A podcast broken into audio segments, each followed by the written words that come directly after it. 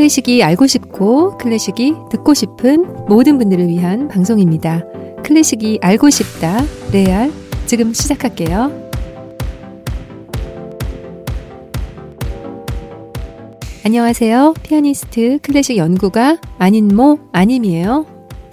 반갑습니다. 송라이터 데이브니어 대님입니다. 어, 대님 왜 빵 터져서 계세요? 아니, 네. 왜 그러세요? 아니, 아니면 인사를 하는데, 네. 아니, 너무 새삼스럽게, 웃겨요? 어, 네. 네, 우- 웃음이 나네요. 뭐 어떤 포인트에서 웃으셨어요? 아니, 굉장히 그, 럭셔리하고, 아니 근데 네. 되게 네. 저 굉장히 당황스러웠는데 네. 그 럭셔리에서 웃었다는 거는 좀 지어내신 말 같고 뭔가에 지금 웃으셨어요. 아, 아닙니다. 네. 우리 클래식 알고 싶다 들어오신 모든 분들은 또 느끼셨을 겁니다. 네, 클래식이 알고 싶다. 네이버 오디오 클립 플로, 벅스 라디오, 유튜브 클래식이 알고 싶다. 네. 온오프라인 서점에서도 만날 수 있습니다. 두 번째 책은 언제 나오나요? 네, 대님이 저한테 감정이 좀 있으세요. 도대체 두 번째 책 쓰고 있는 거냐. 굉장히 감정적으로 나오시는데요. 아, 굉장히 바쁘시니까, 아, 그게 쉽지는 않죠. 아니, 네. 대님 제가 가루가 되었다 못해. 네. 지금 즙 나와요. 힘들어서. 아니 많은 분들이 기다리시기 때문에 어, 제가 또 대변해서 대님이 말씀드립니다. 제일 많이 기다리시는 것 같아요. 어우 그럼요 기다리죠 네, 여러분들 조금만 더 기다려주세요. 네, 무슨 양치기 소년 된 것 같아요. 네 여러분들의 또 많은 어, 응원 부탁드립니다 네 클래식과 친구 만들어 드리는 또 최고의 방송 어, 항상 사랑해 주시고 아껴 주셔서 고맙습니다 여러분들의 의견이나 사연들 보내주시려면 또 카카오톡에서 플러스 친구 네, 클래식이 알고 싶다로 메시지 보내실 수 있죠 의견들 많이 주시기 바랍니다 네, 레알과 함께 클래식을 가까이에서 쉽게 즐기세요. 오늘 아주 행복하고 밝은 기운이 넘쳐나는 곡을 함께 하실 텐데요. 요즘 코로나로 우리 모임은커녕 외출도 좀 자제하게 되잖아요. 그런데 마치 여러 사람이 모인 흥겨운 파티장에 와 있는 기분을 아마 이 곡과 함께 물씬 느끼시게 될 거예요. 먼저 오늘의 주인공을 만나볼까요?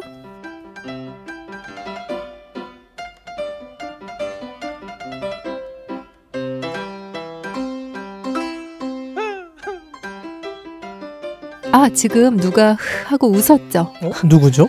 바로 볼프강 아마데우스 모차르트예요. 아, 영화에서 들었습니다. 네, 바로 그 영화 아마데우스의 한 장면이에요. 여기는 바로 요제프 2세 황제의 궁이죠. 황제뿐 아니라 궁정악장인 살리에리 그리고 여러 귀족들 앞에서 모차르트는 이렇게 순진하게 자신의 천재성을 드러내며 모두를 놀라게 하죠. 지금 연주된 이 곡은요, 영화에서는 살리에리의 작품을 모차르트가 마구 천재적으로 변형을 하는 것으로 나오지만 사실은 모차르트의 곡이죠. 오페라 피가로의 결혼 중 이제는 날지 못하리 논 피오 안드라이예요.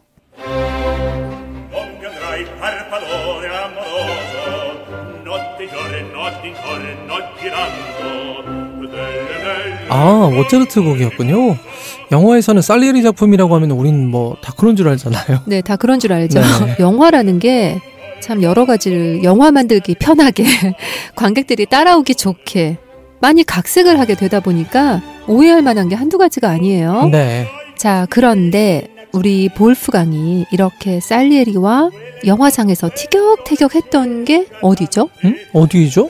오스트리아 위인이죠. 어, 저는 사실 영어로 비엔나라고 하던 게 너무 익숙해서 위인 하면 좀 어색했는데 예전에는 이젠 또 비엔나가 어색해졌네요. 아무튼 여긴 비엔나고요. 오늘 우린 모차르트의 좀 더 어린 시절로 가볼 거예요. 모차르트는 1781년 25살에 윈으로 떠나기 전까지는 자신의 태어난 도시 짤츠부르크에 있었죠. 모차르트는 5살 때부터 천재적인 작품을 작곡해내고 신동으로 불리웠죠. 네. 대님, 그런데 혹시 7살 때 뭐 했어요? 기억하세요? 어, 그럼요. 일곱 살 때는 소설을 썼죠. 제가. 아, 그 소설 맞아요? 지금도 쓰고 있습니다. 한 줄 소설, 두 줄 소설 그거요? 일곱 살 때 한 줄 소설 쓰다가 요즘 두 줄 소설 쓰시네요. 요즘도 쓰고 있습니다. 네, 일곱 살 때 한글은 알았네요. 네, 제가 네 살 때부터 편지 썼다고 말씀을 드렸는데 안 물어봤어요. 알겠습니다. 아니 그런데 브람스는요, 마흔 살 넘어서 교향곡을 작곡했잖아요. 네. 그런데 모차르트가 말이에요, 일곱 살 때 교향곡을 작곡합니다. 이건 좀 너무하지 않아요? 야, 일곱 살 때 뭐 했는지 이래서 모르신 거군요. 되게 아, 비교되네요. 네, 되게 비교되네요. 어, 아니 뭐 사실 저도 일곱 살 때 딱히 한 게 없어요. 제- 저는 일곱 살 때 피아노 학원을 다니기 시작했어요. 아, 네, 네. 네, 참 아무튼 음, 네 모차르트는 짤츠부르크에서만 내내 있었던 게 아니라 연주 여행을 많이 다녔죠. 네. 음, 여기서 와라 저기서 와라 부르는 통에 열심히 다닙니다. 특히 이제 13살 때부터는 이탈리아로 여행을 또 가는데요. 음, 독일이나 오스트리아 사람들이 이탈리아를 탁 한번 가게 되면 문화적으로 너무나 많은 충격을 받고 오죠. 어, 네, 그렇죠. 네, 그도 그럴 것도 같죠. 네. 네, 모차르트는 두 번째로 갔던 이탈리아 여행에서 돌아오자마자 오늘의 캔디인 디베르티멘토 쾨헬 136 라장조를 작곡해요. 1772년 모차르트가 16살 때네요. 아, 네. 당시 모차르트는 콜로레도 대주교회 음악 감독으로 고용되어서 어, 월급을 받고 있었어요. 상당히 안정된 일자리에 취직이 돼 있었던 거죠. 디베르티멘토는 오락이라는 뜻인데요. 주로 귀족이나 높은 신분의 그분께서 식사를 하실 때 입맛을 돋구어 드리고 분위기를 부드럽고 경쾌하게 하기 위해서 그 옆에서 악사들이 연주를 하도록 만들어진 음악이에요. 아, 네. 그러니까 식사를 하시는데 음흠.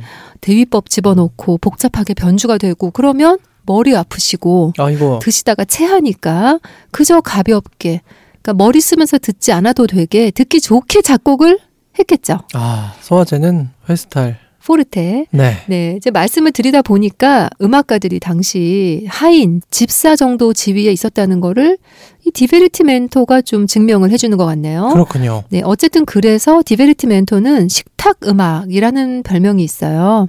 심포니는 교향곡, 피아노 트리오는 뭐 피아노 삼중주 이렇게 각각 번역이 있는데 디베르티멘토, 소나타는 번역이 없어요. 아, 그렇군요.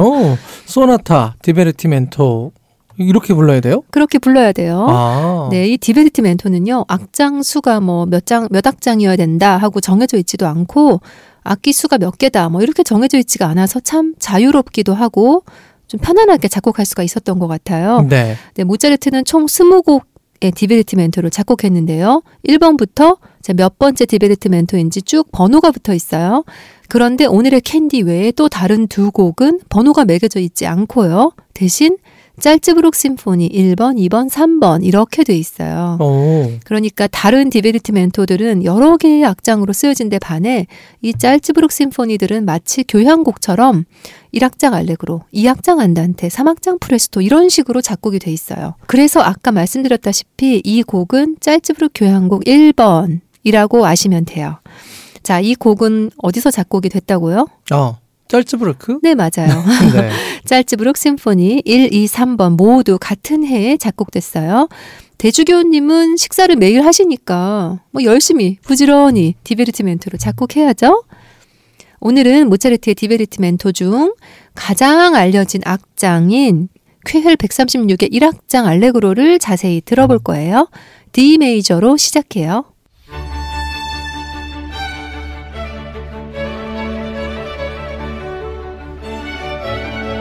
1바이올린 1바가 화려하게 등장하는 동안 second 바이올린 세바와 비올라 첼로는 장장장장장장장장 세바가 놓치지 않고 레를 잡았어요. 다시 1바가 레를 잡아서 이어받아요. 1바와 세바가 교대로 스케일을 훑어주고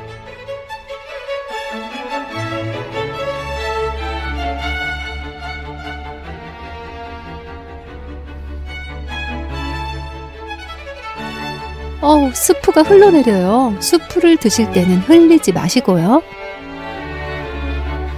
아, 당근 수프에서 당근 맛이 나네요.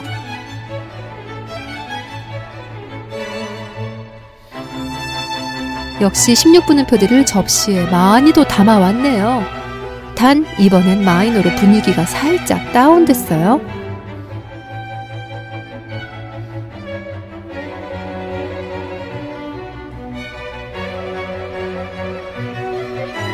일바와 세바가 주고받은 장식음 트릴이 리듬을 강조해주고 분위기를 더욱 경쾌하게 만들어주네요. 세바가 잔뜩 차려온 16분 음표들은 일바의 플랫된 선율과 함께 접시에 놓여 있네요.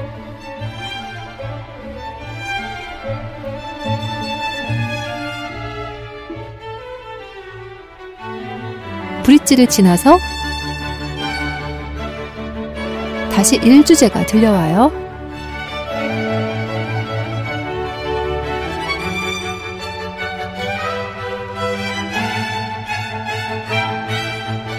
레, 레. 네, 세바가 레를 잡고, 어, 이 샐러드는 상당히 아삭거리네요. 일바의 16분음표들이 아주 크리스피한 사각거리는 음색을 들려줘요.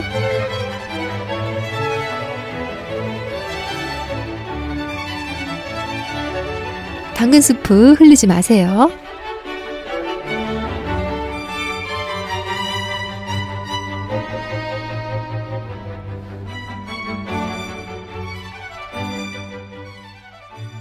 네, 이렇게 아주 짧게 들려드렸는데요.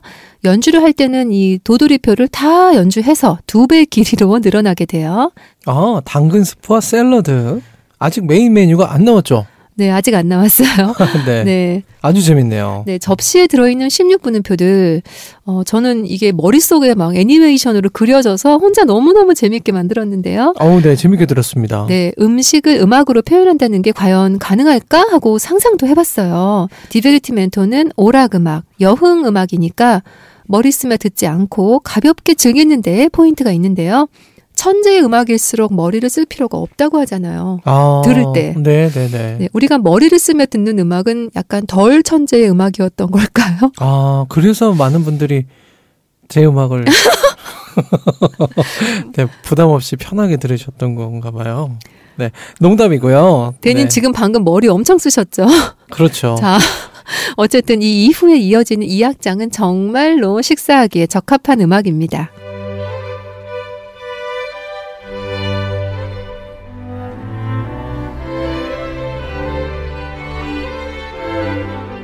사실 1악장은요, 너무 빨라서 이 먹다가 체할 수도 있는데 말이에요.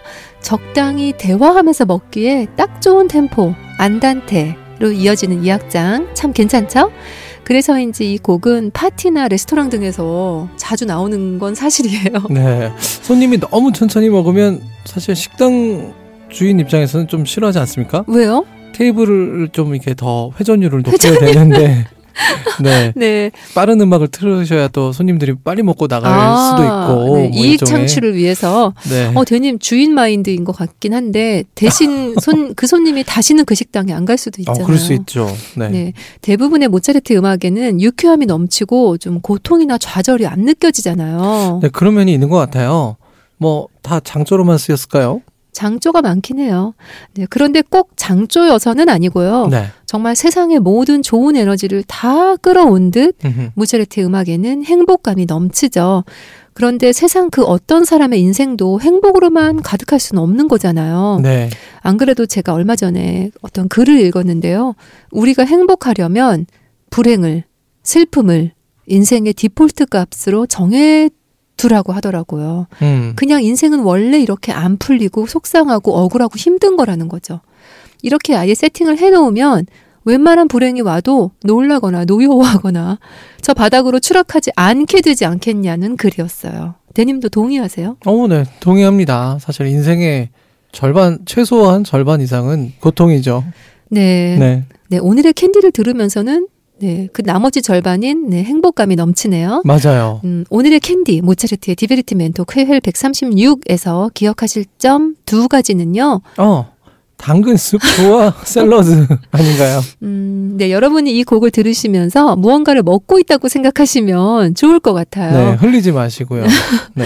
네, 워낙에 모차르트가 이 곡을 어, 현악 사중주나 현악 오케스트라를 위해서 작곡을 했기 때문에 이 곡은 작은 오케스트라인 실내악단이 연주하기도 하고 현악주자 4명이 모여서 현악 사중주로도 연주가 돼요. 오늘은 이 두 가지 구성을 다 들려드릴게요. 어, 네. 구성하니까 홈쇼핑 같은 느낌이 드네요. 오늘의 구성품을 알려드릴게요. 실내 악단 그리고 현악 사중주. 네. 빨리 오셔서 개 타세요. 네. 네. 어, 빨리 들어주세요. 네. 네, 그리고 아까 말씀드렸다시피 오늘 들려드릴 디베르티멘토 K136 이 3악장 구성인데요.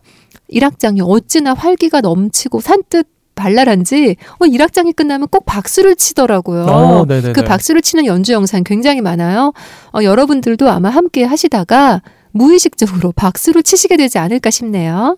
오늘의 캔디는 예후디 메뉴인 지휘의 모스코우 비르투오시의 연주와 네빌 마리너 경 지휘의 아카데미 오브 세인트 마르틴 인 더 필즈의 연주를 추천해 드려요.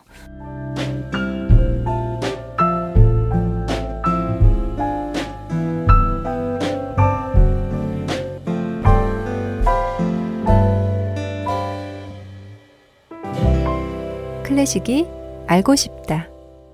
네. 클래식 알고 싶다. 여러분들의 뜨거운 사랑과 반응 언제나 감사드립니다. 앞서 말씀드렸듯이 카카오톡 클래식 알고 싶다 채널 또 추가하셔서 친구 맺으시고 또 메시지 주십시오. 건의사항 또 여러분들의 사연이나 또 하고 싶은 말씀 무엇이든 주시면 또 방송 통해서 나누도록 하겠습니다. 주변에 클래식 알고 싶다 공유 기능 통해서 많이들 알려주시면 좋겠네요. 날씨 추운데 또 여러모로 건강 유의하시기 바랍니다. 저희 또 찾아뵐게요. 피아니스트 아닌 뭐 송라이터 데이브니요. 언제나 좋은 것만 드립니다. 고맙습니다. 고맙습니다. 대님 당근 수프 드셔보셨어요? 어 좋아하죠. 아저 좋아하세요? 당근을 진짜 좋아합니다. 당근 수프는 원래 콜드 스프인 거 아세요? 차게 먹어요. 어 네네네. 그 좋아하세요? 어 좋아하죠. 어디서 먹어요? 당근이요? 네, 당근 수프. 당근 마켓에 당근 당신 근처에 네 스프가 있군요. 어, 네 당근. 아 근데 탕수육 소스에 눅눅하게 떠 있는 당근도 건져 먹으면 정말 맛있어요. 그 주방장께서 손수 얼마나 예쁘게 꽃 모양으로 만드셨던지. 그게 정말 중국스러운 거잖아요. 중국 음식은 정말로 그렇게 많이 꾸미더라고요. 아, 네. 그 궁중 황실 요리에서 나왔나? 탕수육이 황실 요리에서 나왔. 그거는 근거가 네 분명하지 않습니다. 아무튼 당근 당근 마켓 네 당근 수프 네 뜨겁게 드시던 분들 모두 시켜서 드시기 바랍니다.